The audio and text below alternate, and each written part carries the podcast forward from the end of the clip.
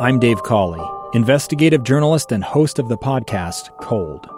Don't miss Cold's new season 3, where I look into the unsolved disappearance of Cherie Warren, a woman last seen leaving her job at a Salt Lake City office in 1985.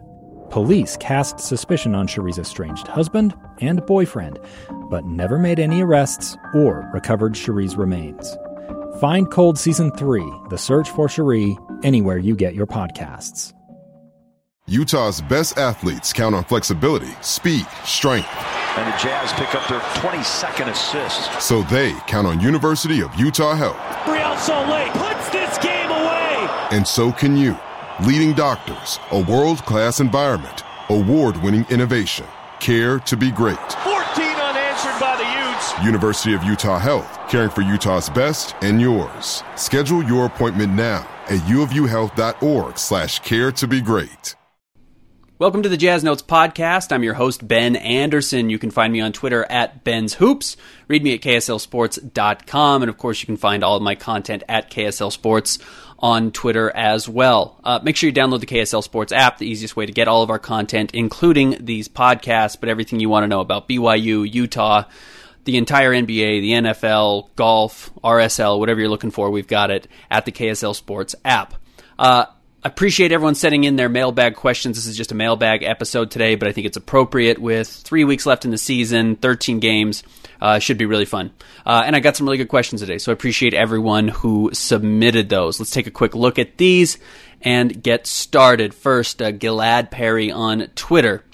What will the D Wade impact be on the Jazz free agency and on the culture of the team in general? So, Dwyane Wade last week bought a minority share of the Jazz uh, along with Ryan Smith. He was at that game where Donovan Mitchell got hurt against the Indiana Pacers. Uh, I, I think he helps. I think it's interesting how he helps. I don't think he's going to be recruiting. In fact, he's not supposed to be recruiting right now for the Jazz as long as he continues his role on Inside the NBA. And remember, D Wade took over. They used to do the horrible players only broadcast on Tuesdays. They don't do that anymore. They brought in Candace Parker and they brought in Dwyane Wade, and they host with Shaq, and they're just significantly better uh, than what the players only was. So I, I would imagine they like that. I know he signed a multi-year deal. I think that was in 2019, if I'm correct. Maybe that ends this season, and he didn't have another job, and he thought, okay, this will be a good part uh, or a good opportunity to me for me to start getting into more front office stuff. I don't know, but as long as he's working for TNT, he can't be a part of Jazz recruiting meetings because it's tampering, because he's a part of the media as well. The same way Shaq is on TV, on TNT, and owns a part of the Sacramento Kings. And Grant Hill is a color analyst on TNT and owns a minority share in the Atlanta Hawks. So, in that sense, I don't think he's going to be doing any real sitting down at the table, you know, rolling out his championship rings, which is something that Dennis Lindsey can't do, and Justin Zanik can't do, and Quinn Snyder can't do. Uh, I, but I, so I don't think we're going to see that from uh, from Dwyane Wade. With that said, he knows a bunch of people. He's played in the NBA against a bunch of players that are still in the league. Some of them are now veterans that probably looked up to Dwyane when they first got into the NBA or when they were in college or high school, when he was in his prime in the late 2000s, when he was with the Heatles with LeBron. So I actually do think, in that sense, his relationships, his, you know, uh, the way he's probably viewed by a lot of these players in the NBA as a guy that they looked up to is going to be important for the Jazz and can certainly help with some of those things. Is just as far as putting the Jazz as an option on the table where maybe they weren't before. As opposed to Shaq, who, you know, his prime ended in what, 2007 when he won his last championship in Miami, uh, coincidentally, Dwyane Wade's first a lot of these guys, I mean, you look at some of these kids that are coming into the NBA right now, they're born in 2000. They were born in 2001. Well, remember how you watched basketball when you were five or six or seven or eight or nine. You didn't care about how a person played. Like, you knew Shaq was good, but, or you knew who the good players were when you were, you know, in second, third grade, but you didn't really pay attention that much to the league. So, that's how some of these kids probably are with Shaq, and certainly even more so with, with Grant Hill, who his prime was way gone by that point. He was just kind of the shell former great who had been injured his whole career. Uh, by the time a lot of these guys have seen him, that's certainly not the case with Dwyane Wade, who was playing a couple years ago and was still really good, and you know was making All Star teams and and you know helping Miami get to the playoffs. So I think that kind of aspect helps. He's also just a good step in progress for the Jazz, who have been for a long time, I think they defaulted to nostalgia, which was always, hey, can we go back to Karl and John and the finals years? And you just don't need to always do that. That's 20 years ago now. And again, these kids coming into the NBA have no concept of who those players were other than that they were legends, but not necessarily, you know, why they were good or what made them good or have any emotional ties to that. The same way Kevin Durant and LeBron James said in the All Star draft, hey, we didn't grow up playing with Karl and John or the Jazz. That's real when you come to video games. So these kids who have grown up playing 2K have played with Dwyane Wade. So honestly, that gives them a weird little attachment and, and you know understanding of who the Jazz are and a reason to, to, to think about the Jazz this way. So I think getting away from the nostalgia that fans in the state have can probably end up helping long term, just as far as the progress of the image. And you know, Dwyane Wade's cool. He's one of the coolest players that's been in the NBA post Michael Jordan, along with LeBron, along with Kobe. There's just not many guys that are in his same class. Uh, and the Jazz have never had a player like that, certainly since Karl Malone, and people didn't think Karl Malone was cool. So I think Dwyane Wade helps culturally in that sense. But, you know, Donovan Mitchell was cool. A lot of players think Quinn Snyder's cool because he wins a lot. That's the most important thing the Jazz do right now is they win a lot. I think that's going to help them significantly when it comes to recruiting. Uh, Joe Johnson was cool, and, and, players knew him, and he came and signed with the Jazz, and I think that might have been the first straw of the Jazz being a, a potential destination for, for veterans and, and, free agents that might want to come in and, and chase some success with an opportunity. Speaking of opportunity, that's going to be the biggest draw for the Jazz, winning an opportunity. They're going to keep winning because they have Donovan Mitchell and Rudy Gobert. We'll see what they do with Mike Conley this offseason. I don't know what the opportunity looks like. They're not going to have a bunch of money. It's all wrapped up with Gobert and Donovan and Bojan Bogdanovich and Joe Ingles and then may and Royce O'Neale and then maybe if they sign Mike Conley this offseason, which I think they'd like to do, you're just not going to have much cash. You're going to be stuck to, you know, your salary exceptions and minimum deals. Uh, and maybe you can get some veterans to come in, and maybe those are exactly the types of guys that Dwyane Wade can recruit because they're older guys who want to win a championship and played with Dwyane and see an opportunity here. He can maybe sell them on Utah. Otherwise, I'm not really sure what opportunity or money the Jazz are going to be able to present uh, to some of these other veterans. Do the Jazz have to prove they can make it uh, to the second round or out of the second round for people to believe they're championship contenders? This comes from Matt Lyon on Twitter. I mean, yeah, you you, you got to get to the finals to be considered a contender. I'm not sure anyone's really going to believe in the Jazz until they get to the postseason, and maybe they, you know, you got to sweep a first round series. You got to beat the Memphis Grizzlies 4-0 or you got to beat the Warriors 4 to 1 or you got to beat the Blazers or Mavericks or Spurs any of these teams that they could potentially play in the play-in tournament which I'll talk coming up here in just a moment you've got to show that you can dominate one of those teams and then you have to be good in the second round or win a second round really to be considered a, a contender, you got to make it to the conference finals. Uh, and the Jazz just haven't done that in a really long time. They haven't done that since what 2007. 2009, something when Donovan Mitchell and, and Carlos Boozer and Mehmet Okur, I should say Deron Williams, excuse me, uh, Carlos Boozer and Mehmet Okur were all doing it. So uh, you've got to get back to doing that. That's that's difficult. It's been 15 years, really 14 years since the Jazz have done that. So yeah, Matt, I think it's a big deal that the Jazz get back to those points. Uh, speaking of the play-in tournament, how does that impact the Jazz and what they want to do for the rest of the year? This question uh, comes in from Adrian on Twitter. It certainly makes it gives you less incentive to try and tank to get to the two seed or one seed, but I guess also in the same sense, the opposite side of that coin, it gives you less incentive to try and earn the one seed because you just don't know who you're going to be playing. It could be one of four, or right now at this point, probably five teams. I don't think the Lakers, now that Anthony Davis is back, have a chance to fall to seven. But the teams that are really competing for those seven, eight, nine, ten spots uh, in the NBA or in the Western Conference are the Blazers right now, who sit in six, the Mavericks at seven. Uh, right now, eighth seed is the Memphis Grizzlies, ninth seed is the San Antonio Spurs, and the tenth seed is the Warriors. So, what you're going to have is the seventh seed and the eighth seed competing with one another to see who wins the seventh seed. That's going to be game one of this three game play in tournament. Game two has the ninth seed and the tenth seed playing against one another and the winner gets to play the loser of game one. Uh, that that was kind of hoping to get the eight seed, and then the winner of that game does get the eight seed. Most people expect right now that Dallas is going to pass Portland for the final guaranteed playoff spot, which is number six in the West. I think that's a good sign for the Jazz. I don't think you want to mess with Luka in the first round. I don't think you want to have any opportunity of facing him. He's just too dangerous. And I know you're still talking about Steph and how good he is. I know you're talking about uh, how good Damian Lillard is every single one of these teams has killers on it and has, you know, legit MVP candidates this year. Dame is that guy, Luka is that guy, Steph is that guy. But I don't think you want to necessarily play a team like Dallas, the way we saw what they did to the Clippers last year. They're just Luka's too clutch, he's too good, his ability to take over games is too strong. And I think you want to avoid the Warriors as well. I just think you're going to be picking your poison one way or the other. So, ideally for the Jazz, you know, I think they want to get the top seed still. I don't think you start messing around and, and trying to figure out who you're going to play in the second round.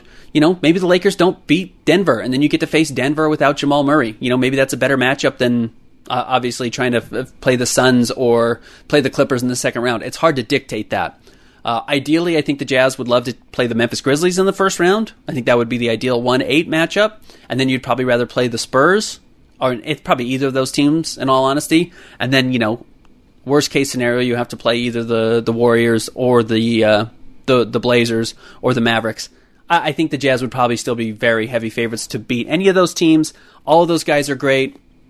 Uh, they're going to be hard to beat. They're going to, you know, it's going to be hard to sweep the Warriors or the Blazers or the Mavericks, but I still think the Jazz would be overwhelming favorites uh, in those series. It's going to be tough. The West is just brutal. It's it's incredible. The run, whoever makes it out of the West is going to have just an incredible run of success, and then they have to face either James Harden and Kyrie Irving and Kevin Durant, or Giannis Antetokounmpo, or Ben Simmons and Joel Embiid. It's just the NBA's got so much talent. You honestly probably need to add a couple of teams to dilute some of the talent uh, if you don't want these super teams to continue to take over. I think uh, I, I, think that's one of the issues we're seeing in the league. It's just really hard to advance in the playoffs, and, and that's good for the fans. It's fun, uh, but it's hard if you're trying to root for one specific team to just break through and uh, and make it to the finals. Next question comes from Mr. Monsta on Twitter. Where's your confidence in the Jazz supporting cast? Specifically, he mentions Joe Ingles, Jordan Clarkson, and Bojan Bogdanovich. So I pulled up the numbers on these guys. Uh, Jordan Clarkson last year in the playoffs against Denver was basically the exact same player he is right now for the Jazz. 16.7 points per game, 46% from the floor, 35% from the three point line. Played almost 29 minutes per game, which is up about four minutes from what he does in the regular season. Uh, but you'll take that. That's great. Now, he was the Jazz were two and zero oh when he scored twenty points or more, or, or more. They were one and four when he failed to reach that mark. So his higher scoring games is, are good, but he also is not going to get as many shots because Bojan Bogdanovich is going to be in this playoff series, and he wasn't last year. So I'm not going to say that's a bellwether for the Jazz on whether or not they're going to be good. Is Clarkson getting over 20 points? But that was what happened last uh, last year.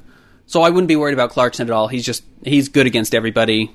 I don't expect him to have just some crazy down stretch. In fact, I think he had his down stretch. He got four days off or four games off to rest his heel, get his hand back working again, and uh, he's been really good since. Georges Niang's also been really good. Uh, you know, this is kind of the funny thing about George Niang. We remember kind of famously Michael Malone last year, the Nuggets coach, was caught on film or caught on, on, on recording saying, hey, put George Niang in as many defensive sets as we can because you just want to attack him, which is understandable. That's always been his question, but you know, George Niang's a shooter. He's there to space, space the floor. And in 12 playoff appearances for the Jazz, he averages almost seven points a game, shoots 47% from the floor, and 38% from three. He does his job. He's not the reason you're going to lose a playoff series. So I think that's fine. And also, like I mentioned, now that you have Bojan Bogdanovic back, he's going to play 10 to 15 minutes instead of 15 to 18 minutes. Uh, and that's probably good for the Jazz because Bojan's a better player. Uh, so I think George isn't a question. I wouldn't be worried about him. Joe Ingles is weird because his last two playoff series have been brutal. He's averaging eight points, under five assists, four rebounds, and most concerningly, he's just shooting 37% from the floor and 32% from three. Uh, those are huge drops. You know, he's one of the best shooters in the NBA. This year, he does lead the league in three point shooting at almost 50%. He needs to play well if the Jazz want to advance, you know, not just past the first round, but into the second round, into the third round. They're going to need him to have some huge games because he's going to play 25 minutes. You know, the Jazz are going to rely on him to, to get a bunch of minutes to, to be out there playing important moments in the postseason. And ideally, they're healthy. Ideally, they don't, you know, need him to, to take over for Mike Conley. But uh, he's going to have some huge moments that, that he has to step up, and the Jazz are going to try and keep him on the floor, I think, as much as possible because he's been so good this season. He cannot play like he has over the last two years if the Jazz want to have success. Uh, next question 45 for MVP on Twitter. What's the latest on Udoka Azubuike? Uh, I wrote the article yesterday. You saw him getting a vaccine. Uh, he's the first Jazz player I've seen publicly get it, uh, and I think that's kind of a big deal because the Jazz were the first team to get COVID 19 in the NBA last year, so having one player kind of post it for the first time, I think is a good sign for the Jazz. Though Quinn Snyder did kind of talk about how the team was enjoying some of the benefits of looser restrictions, and we know those looser restrictions come from getting the vaccine. So I wouldn't be surprised if more Jazz players have gotten it. I just can't confirm it. Um, he didn't have a photo on, or I should say, he didn't have a brace on in that photo. Uh, he's got another one where it looks like he maybe he's out at the Great Salt Lake. I couldn't tell exactly where he was, but he's walking around and he doesn't have an ankle brace on, so that's a really good sign. Uh, it was just a sprain. It wasn't a break or anything. He didn't have surgery, so that's a good sign for Udoka Azubuike's ankle. Um, I would expect, as the question here is, you know, can he work on the offseason on his game? I would expect he would be able to. He was at the Jazz practice facility yesterday after he got his shot, so clearly he's kind of back around the team. He's on the sidelines during games now. That wasn't the case right after the injury. So clearly he's progressing. Yes, I would think he would be able to work on his game in the offseason. What did the Jazz do with Juwan Morgan, who's a free agent this offseason? What did the Jazz do with Ersan Ilyasova, who's a free agent this offseason, who had really good moments? Both of those players actually have had really good moments for the Jazz at times. I think those are probably important questions that could help decide a little bit what the Jazz do with Azubuike, but they gave, they used a first round pick on him, and if Favors continues to age, he's had some good moments lately. I think he's looked a lot better, uh, but if you know Favors gets older and loses athleticism, and Azubuike's you know getting better and improving as he's in the NBA, you know the Jazz would love to be able to use him because he's a big time defensive player. He's a shot blocker. He's a lob catcher. He's a huge body. He could give you more of what Rudy Gobert brings. And Favors has certainly taken a step back. So the Jazz need Azubuike, A, because he's a first round pick to improve, and B, you know, as Derrick Favors decreases in value and play, uh, the Jazz could certainly use uh, uh, you know some some good play from Azubuike coming in uh, w- when Favors and, and, eventually drops off, and, and that that could happen you know in the next twelve to eighteen months. I think that's uh, certainly a possibility. So, anyways, I appreciate all the questions today. I think that's all I have right now in the mailbag. Uh, if I didn't answer them to for you, you can always DM me, and I'll try and get them for you next week when I record the next Jazz Notes podcast. Follow me on Twitter at Ben's Hoops. Read me at KSLSports.com and again, download the KSL Sports app. We'll talk to you next week. Two years ago, Americans watched in horror as a crisis unfolded at the Kabul airport. She was tear gassed and beaten. Images of thousands desperate to escape Taliban oppression filled our news feeds. More than 80,000 Afghans made it to America. But the story didn't end there. It was very cold. There was no power, no heat. Who would help our newest neighbors? I'm Andrea Smardon. In Stranger Becomes Neighbor, you'll hear the stories of some remarkable refugees who left their homes and their dreams behind only to start over from zero. Their only possession was three blankets. And you'll meet Americans who stepped up to help them. You want me to come when you deliver your baby. What can one person do in the face of an international disaster decades in the making. That's Stranger Becomes Neighbor. Find us at kslpodcast.com, follow us on Apple Podcasts, or anywhere else you listen.